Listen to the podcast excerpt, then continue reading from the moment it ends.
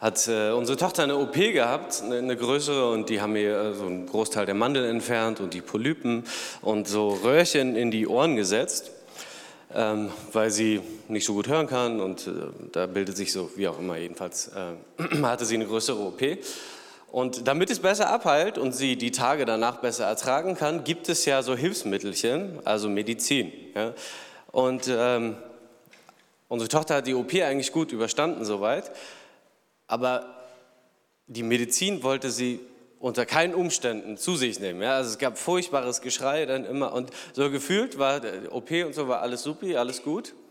Aber, aber Medizin zu nehmen, die ihr eigentlich die Schmerzen lindert und die dazu führt, dass es ihr besser geht, dass sie wirklich schneller gesundet und, und es gut erträgt, das, das war irgendwie furchtbar. Ja? Also, und ich weiß, dass es süßes Zeug ist. Also eigentlich kann es nicht so furchtbar geschmeckt haben, theoretisch. Ja? Die hat sich immer beschwert, dass es klebrig ist und wie auch immer. Aber, und man fühlt sich dann so richtig furchtbar, dass man so sein Kind eigentlich zwingen muss zu gesunden. Versteht ihr, was ich meine? So, das, hey, das ist zu deinem Besten. Ich weiß, du verstehst es nicht, aber irgendwie, du willst es nicht, aber, aber es ist besser für dich, wenn du das nimmst.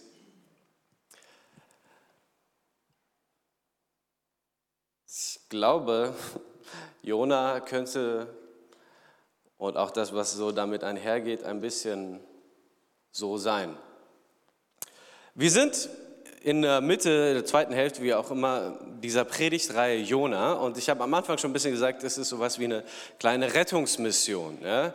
Manche von euch, würde mich mal interessieren, wie viele äh, kennen Jona vielleicht schon ähm, als und, und es ist uns in der Regel begegnet so eher in Form von Kindermedien. Ja? Also zum Beispiel in der Kinderbibel oder im Kindergottesdienst oder so. Wenn du damit nicht aufgewachsen bist, kann ich dir nur sagen, bist du in dem Fall sozusagen im Vorteil, weil wir dadurch häufig eine völlig falsche Vorstellung davon haben, worum es eigentlich geht. Also wir verkennen den Wert dessen, was dieses Buch ausmacht. Ähm, und wir haben nicht so dieses, die, die Herausforderung, zu sagen, ah, ja, das kenne ich schon. So, ich weiß nicht, wer von euch Kinderbibeln kennt. Ja, so, unsere Kinder stehen da irgendwie voll drauf.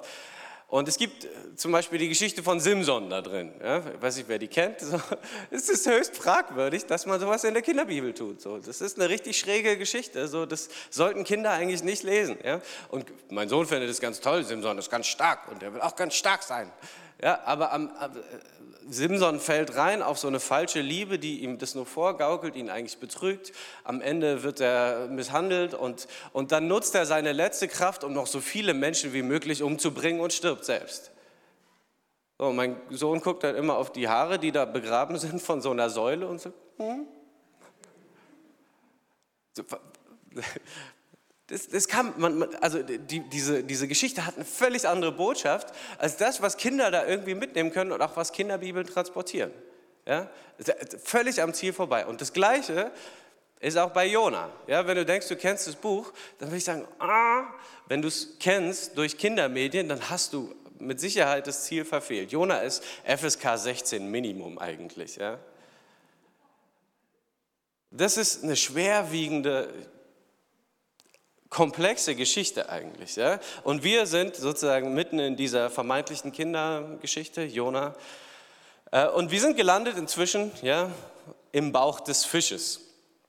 Äh, und es ist eine wirklich seltsame Geschichte eigentlich, bis dahin schon mal. Ja? Und Jona findet sich wieder im Bauch des Fisches. Und was tut er da? Er kreiert aufwendige, anspruchsvolle hebräische Poesie. So, was wir alle natürlich machen würden, wenn wir eingefärcht wären im Bauch eines Fisches. Oder? So, wenn man nicht weiß, was man machen soll, dann macht man sowas. So. Nee, das ist wirklich seltsam. Das ist eigentlich eine seltsame Geschichte.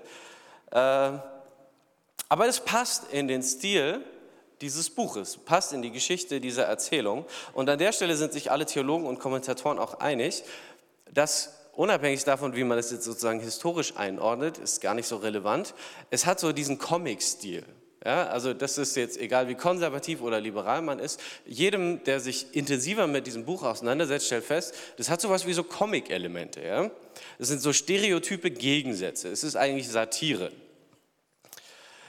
Und wenn man das jetzt so noch nie gehört hat, oh, was gibt Satire in der Bibel oder so, dann so, wow, was erzählt er da vorne? Aber das Ding ist, wenn wir die Bibel ernst nehmen, dann bedeutet es, dass ich mich unterordne unter das Wort Gottes und mir sagen lasse, was es ist und nicht ich entscheide, was es zu sein hat aufgrund meiner Prägung und Vorstellung. Versteht ihr, was ich meine? Ich, wenn ich es ernst nehme, muss doch fragen, was meint es und wie ist es gedacht?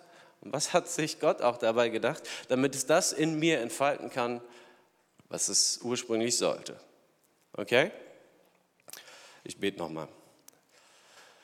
Vater im Himmel, ich danke dir für deine Gegenwart und deine Treue. Und Heiliger Geist, wir laden dich ein, dass, dass du unsere Herzen berührst und dass du in uns das wirkst, was nur du tun kannst. Amen.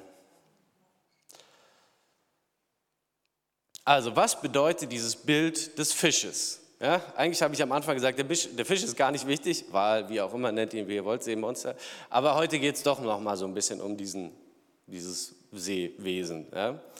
Äh, was bedeutet das im Originalkontext? Ja? Was haben die Leute verstanden, die die Geschichte erstmalig gehört haben? Und was bedeutet es dann für uns? Das ist wichtig. Ja? Und da, an der Stelle ist auch wichtig, dass wir die Bibel, wie, wie Philipp es letzte Woche gesagt hat, so nicht wie so eine Wundertüte benutzen. Ja? Wir haben so diese Affinität dazu, dass wir uns bestimmte Verse rausgreifen, die ganz toll sind. So, und die machen wir uns dann auf so ein Alublechschild an die Wand. Haben wir reichlich davon. So drei Wortsätze aus der Bibel, so he is able und dann Hebräer und Gott kann. Ja, so, ja, so, so können wir mit der Bibel umgehen und es ist nett und ermutigend manchmal. Aber ich würde sagen, so manchmal verpassen wir so die Komplexität dessen, was da noch steht. Ja, und das ist sozusagen die Herausforderung.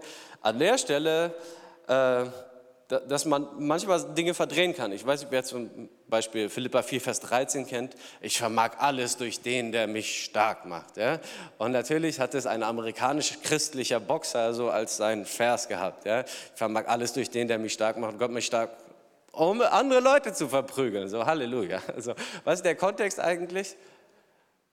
Paulus sagt, also Paulus ist, lebt unter ganz ärmlichen Verhältnissen im im Gefängnis aufgrund seiner Verfolgung als Christ, ja, als Missionar. Und äh, er wird von allen vergessen, außer die Philippa, die denken an ihn und, und schicken ihm ein bisschen Unterstützung, Lebensmittel. Und er sagt dann, es ist, ich bin euch echt dankbar, dass ihr an mich gedacht habt, aber ich habe es gelernt, mit allem umzugehen. Ich, ich kann leben, wenn ich nichts habe und ich, ich kann auch leben, wenn ich mehr habe. Gott ist es, der mich fähig macht, damit umzugehen. Ja, also Gott ist der, der mich stark macht. Und daraus machen wir, Gott befähigt mich, andere Leute zu verprügeln. Halleluja. So, man könnte sagen, der Kontext ist so ein bisschen verändert, oder? Versteht ihr, was ich meine? So, kann man machen. Mir geht es auch immer mal wieder so, ist ermutigend. Aber es ist nicht unbedingt im Sinne des Erfinders, ja? wenn man das so sagen will. So, und jetzt sind wir da an dieser Stelle und betrachten einen rebellischen, verrückten kleinen israelitischen Propheten, der von einem Fisch verschluckt wurde. Was hat das mit uns zu tun? So, wir stehen auf Geschichtsunterricht oder so, weiß ich nicht. Ja? Lass uns doch mal den Kontext anschauen. Was hat es mit uns zu tun? Das Buch Jona geht los mit, mit so einem netten Satz. Das Wort Jahwes geschah zu Jona, Sohn des Amitai. Das Wort Jahwes kommt zu welcher Art von Personen?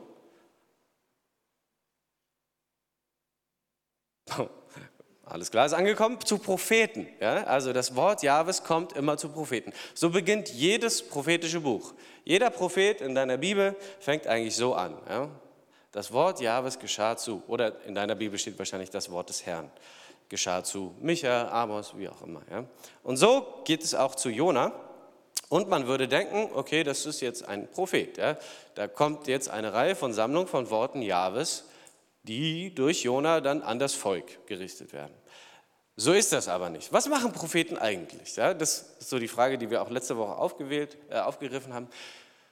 Gott erwählt ein Volk, Israel, und er beruft sie und er befreit sie und er gibt ihnen seine Weisung für gelingendes Leben in Gemeinschaft mit ihm. Und wie klappt es? gar nicht so gut.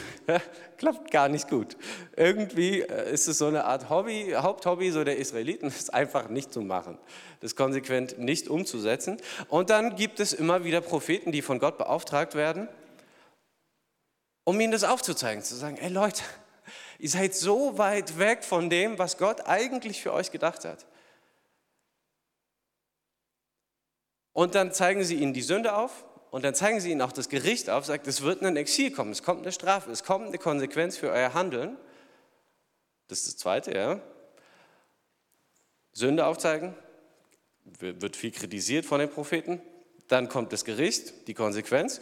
Und am Ende gibt es manchmal noch so einen Hoffnungsschimmer. Es gibt einen Neuanfang. Gott spuckt euch aus und es geht nochmal los. Ja, so, so ein Funken Hoffnung sozusagen für das, was danach kommt. So, das ist das, was die Propheten machen. Das ist die Hauptaufgabe. So. Also in den Propheten geht es um ein rebellierendes Volk, die behaupten, Gott zu fürchten und es doch nicht tun, die untreu sind und die dann die Konsequenz ihres Handels ertragen müssen. Aber Gottes Gnade führt sie in Rettung und Wiederherstellung. Fällt euch irgendeine Geschichte ein, die sozusagen zusammenfassend genau das darstellt? Jona, das ist die Geschichte von Jona. Ja? Eine Geschichte, die genau das an, ausdrückt. Und andere Propheten sind die Worte Gottes an das Volk, an die Kinder Gottes, an sein auserwähltes Volk. Und Jona ist das Gleiche als Geschichte. Also nicht Gott redet ganz viel, sondern man sieht einfach die Geschichte einer Person, die all das durchlebt, ja, was normalerweise sozusagen. Und deshalb ist es so verrückt für uns und nicht so einfach zu verstehen, weil eigentlich ist der Prophet ja derjenige, der den anderen sagt, was Gott sagt. Aber in Jonas Fall ist Jona quasi das Volk. Jona ist ungehorsam, Jona rebelliert. Jona sagt, er fürchte Gott und tut es doch nicht und, und ist eingeschlafen, ist unterwegs und so weiter. Ne? Und wird dann verschlungen und wieder ausgespuckt. Also, und das ist das Verrückte, das, was man so auf Anhieb nicht ganz versteht. Jona ist quasi wir. Ja? Und letzte Woche haben wir gesehen, dass es ein ganz typisches Bild ist bei den anderen Propheten und in dem Psalm, nämlich Israel ist ungehorsam und rebelliert und wird von tosenden Wellen verspült und verschluckt und von einem Seemonster dann verschluckt und dann ausgespuckt. Gibt es irgendeine Geschichte, an die euch diese Bilder erinnern? Jona. Das ist die Geschichte von Jona. Ja? Jona ist sozusagen eine Zusammenfassung der prophetischen Bilder. Ja? So spricht Gott an anderer Stelle durch andere Propheten zu seinem Volk, sagt, das macht ihr und das ist die Konsequenz und so geht es dann weiter. Ja, und jetzt finden wir hier sozusagen komprimiert die Geschichte des Volkes Gottes zusammengefasst in einer Parabel, ja, in der Geschichte von Jona. So, und Jonas Geschichte ist quasi Prophetie, ja? also ist Kritik am Volk, ist Kritik an denjenigen, die es hören, obwohl wir es meistens erstmal nicht sofort checken, dass es tatsächlich ein Spiegel ist, weil wir uns besser fühlen als Jona, weil wir denken, wir sind, so sind wir nicht, wir sind viel besser. Ja? Aber was haben die Leute gehört, die Jona gelesen haben damals?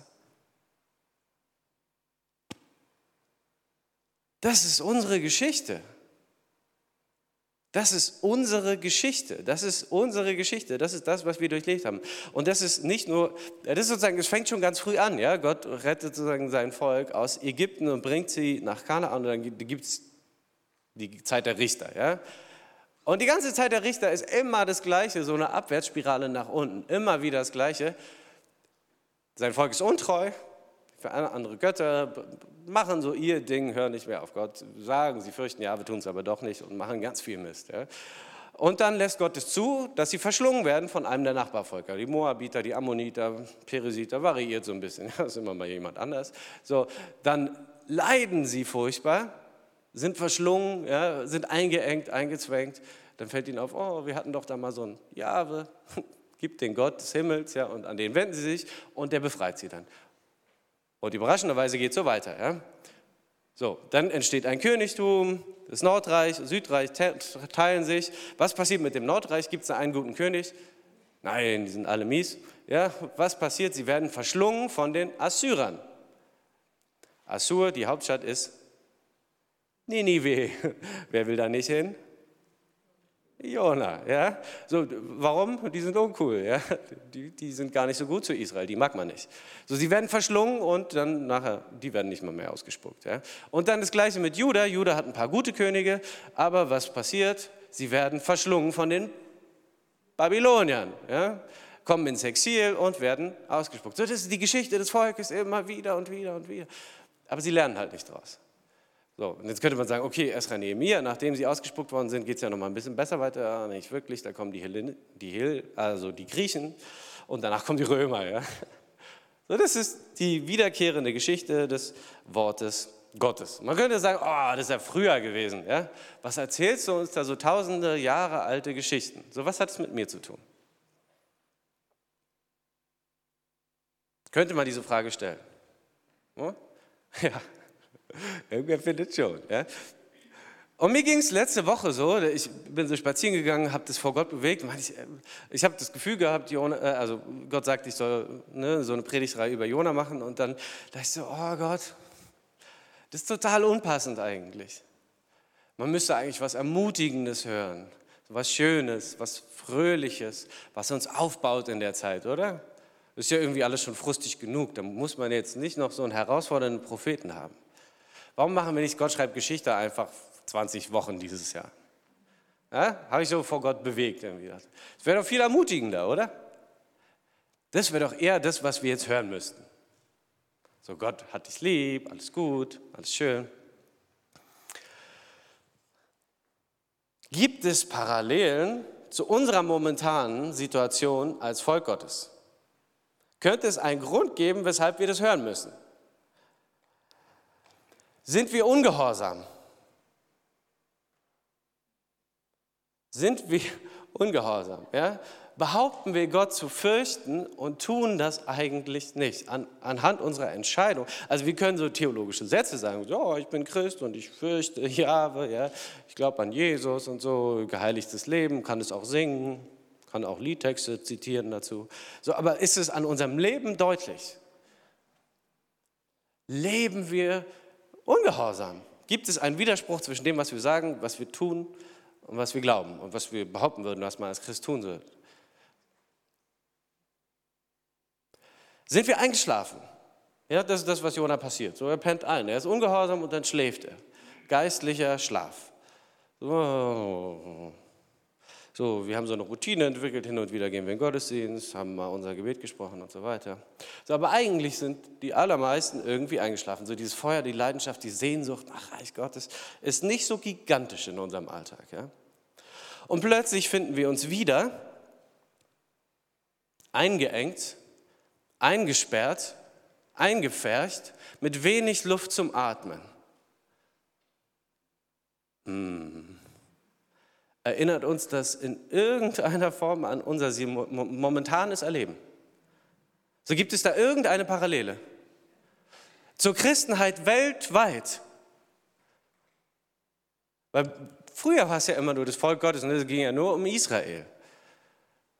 So, jetzt würden wir aber sagen, Kinder Gottes inzwischen ist nicht nur Israel, sondern sind alle Christen, weltweit. So gibt es da gewisse Parallelen. So finden wir uns wieder in einer erstaunlichen Ähnlichkeit zu dem, was Jona erlebt, was die Geschichte des Volkes Gottes immer wieder ist. Jesus hat drei Jahre lang vorgelebt, wie das aussieht, ihm zu folgen.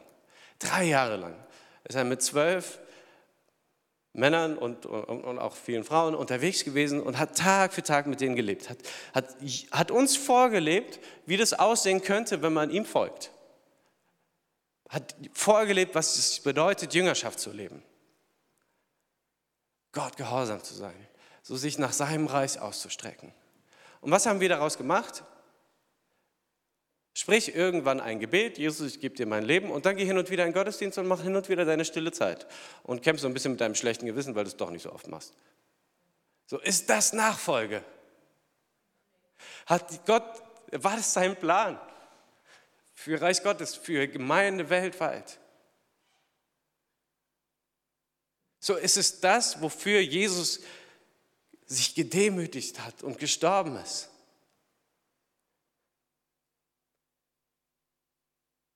Sind wir ungehorsam? Aber das Ding ist ja bei uns, wir sind ja sozusagen hinter diesem Gnadenvorhang. So, dass wir ungehorsam sind, dass wir eingeschlafen sind, ist ja nicht schlimm. Das hat keine Konsequenz, weil wir haben ja Jesus. So kann es sein, dass es da eine gewisse Parallele gibt. Weil Jona denkt es ja auch. So, das hat keine Konsequenz. Und plötzlich finden wir uns wieder eingeengt im Bauch des Fisches mit wenig Luft zum Atmen.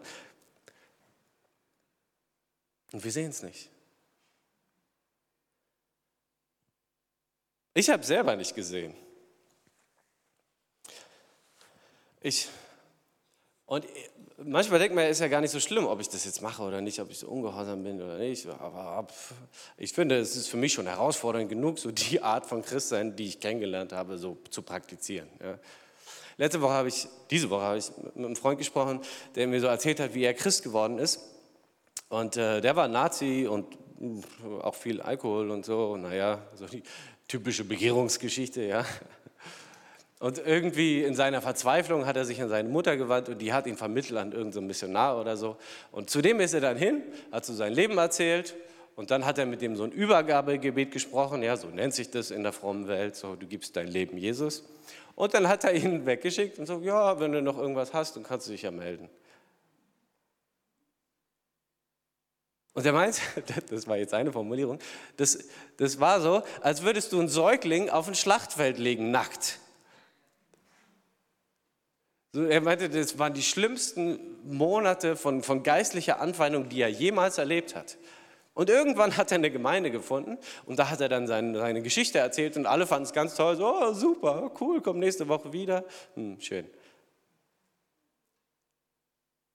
So, aber niemand hat Jüngerschaft auch nur in Erwägung gezogen. So, ey, okay, du bist, du bist frisch im Graben, so, hast du, hast du jemanden, mit dem du so Jüngerschaft lebst? Jemand, der dich an der Hand nimmt?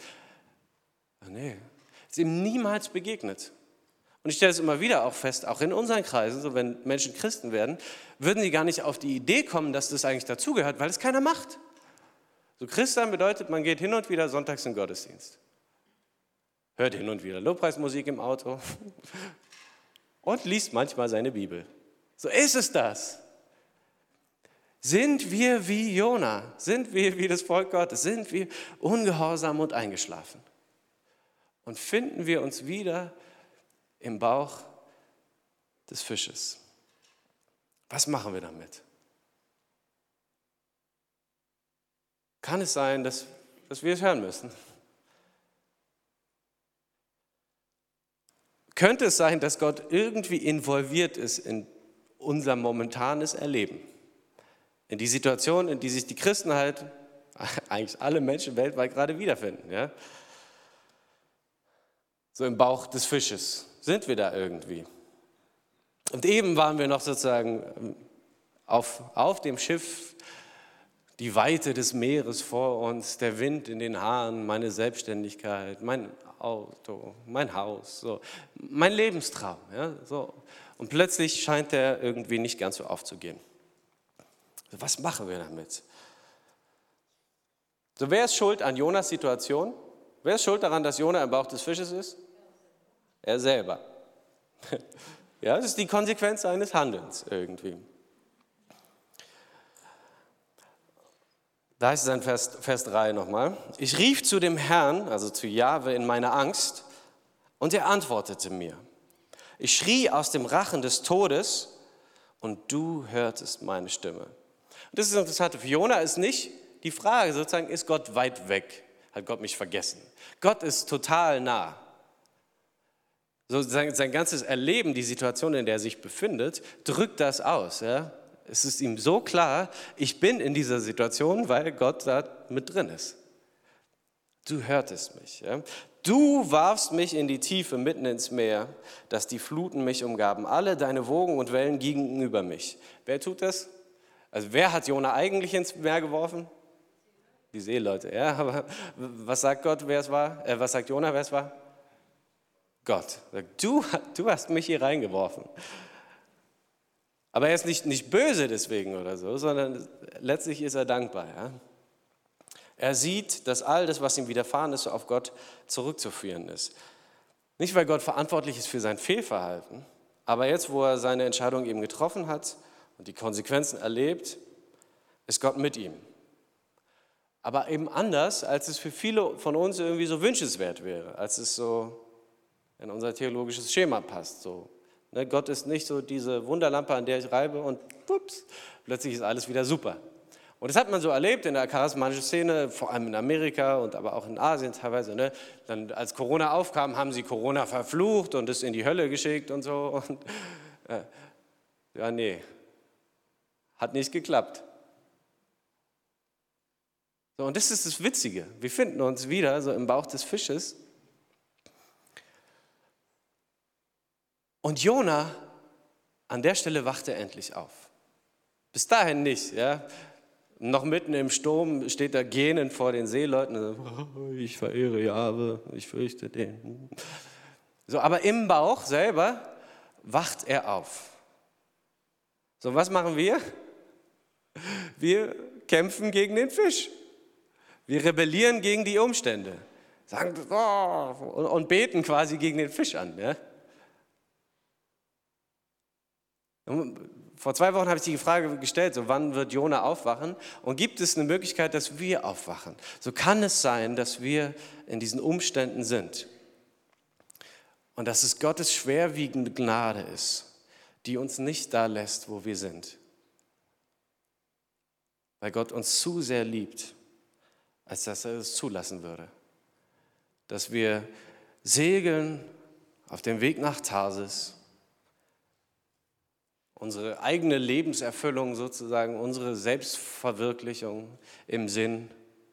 Plötzlich finden wir uns wieder verschluckt, eingeengt, eingesperrt, mit wenig Luft zum Atmen. Wachen wir auf. So erkennen wir, dass Gott uns eigentlich zu was ganz anderem berufen hat. Dass es nicht zufällig ist, dass wir das gerade alle erleben. Jeder einzelne von uns. Erkennen wir an, dass es Medizin ist, die wir nicht schlucken wollen. Wir sagen alles andere, aber das nicht. Dass wir nicht aufwachen wollen. Das wäre ja plötzlich herausfordernd. Ja? Jona wacht auf, erkennt seine Fehler, aber wir, wir rebellieren gegen den Fisch. Das Ding ist, Gottes Mission, Gottes Auftrag ist viel zu wichtig, als dass er uns einfach so lassen würde. Das, was passieren muss, ist zu gravierend, als dass es egal ist, ob wir weiter so vor uns hinschlappen und das Christsein nennen.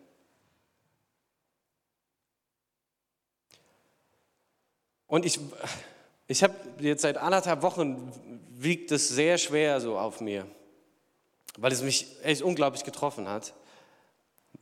Weil ich das auch so dachte. So, eigentlich wollen wir doch alle ein bisschen ermutigt werden und was Schönes hören, was Nettes, was Fröhliches.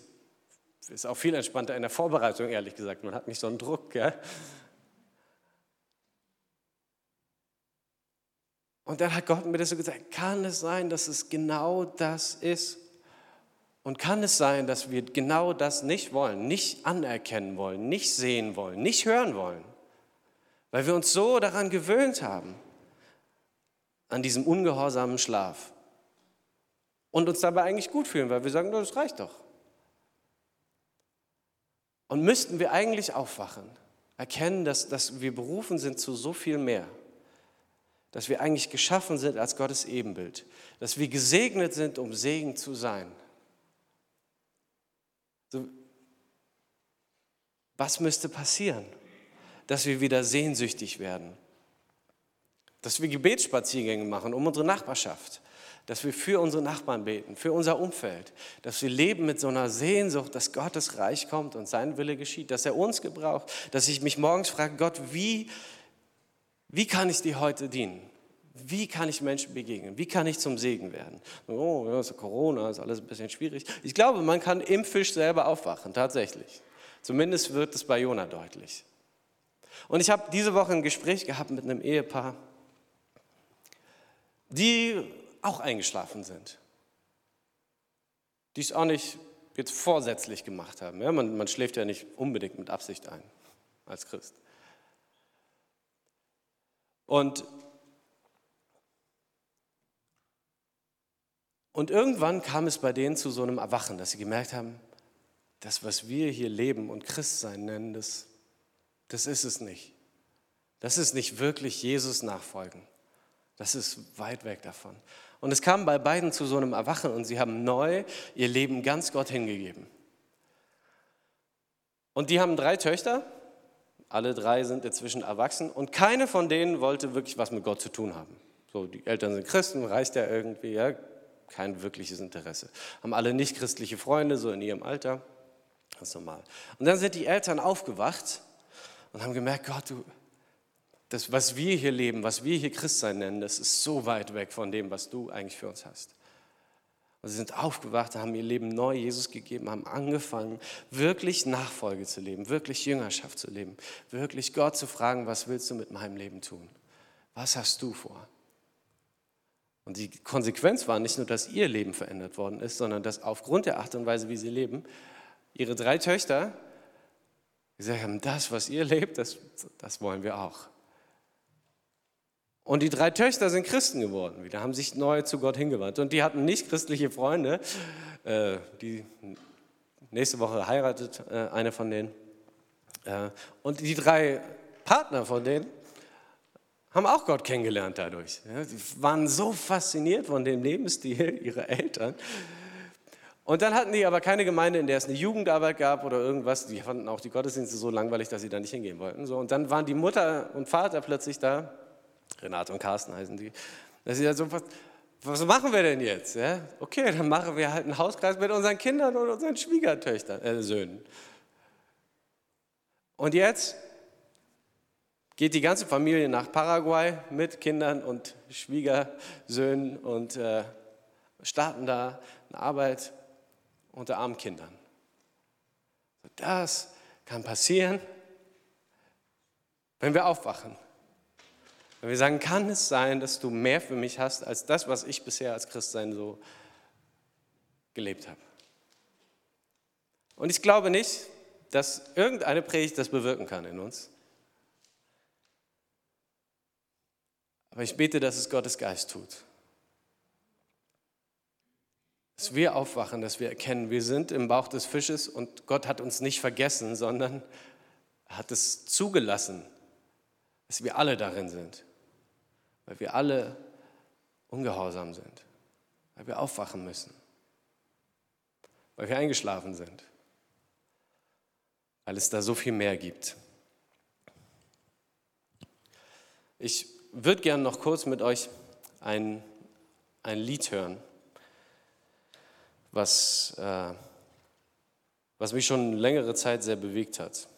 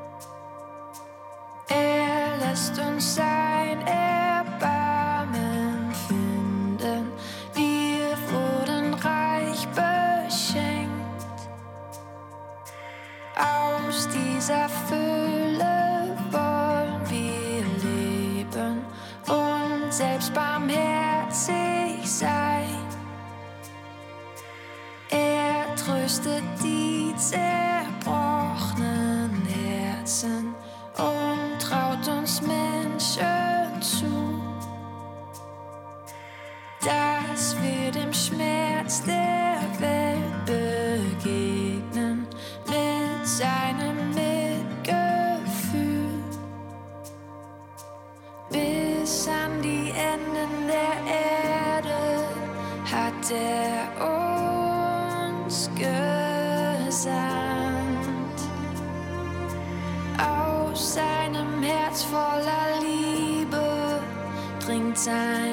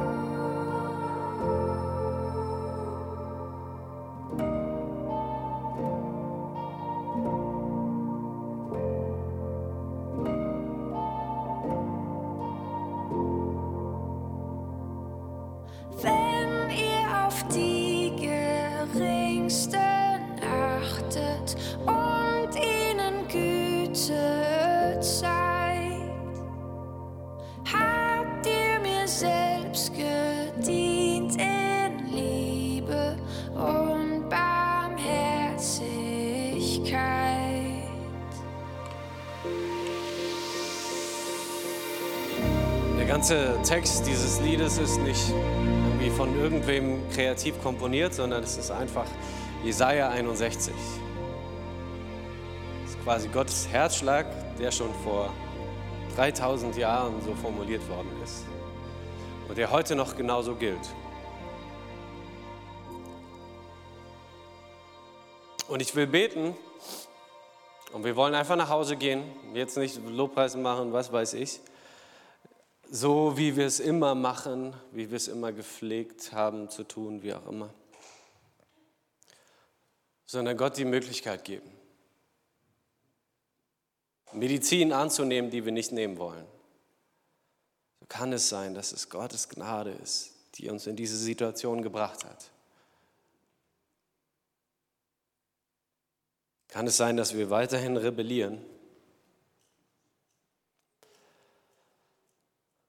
Und kann es sein, dass, dass Gottes Ruf weiter an uns ergeht?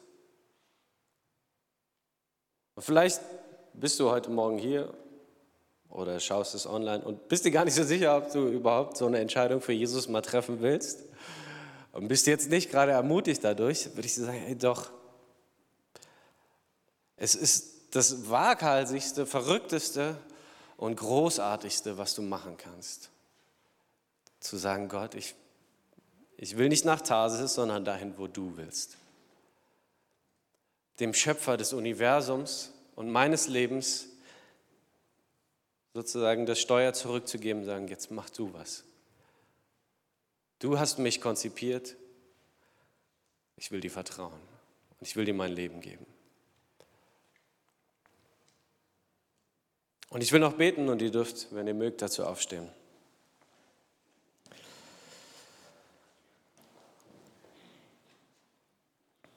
Vater im Himmel, ich danke dir, dass du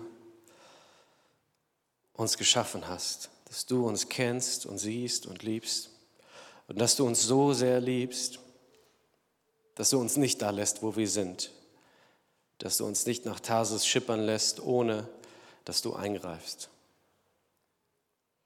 Und Heiliger Geist, wir laden dich ein, dass du uns sensibel machst für dein Reden, für dein Wirken. Ich bete, dass du uns aufwachen lässt, die wir gemeinsam im Bauch des Fisches sind. Ich bete, dass du uns ausspuckst und mit uns einen Neuanfang machst, dass wir gehorsam sind, dass wir dich fürchten und ehren und dass du unser Leben gebrauchen kannst, um Menschen zu erreichen, um Menschen zu lieben, damit dein Reich kommt und dein Wille geschieht. In Jesu Namen. Amen.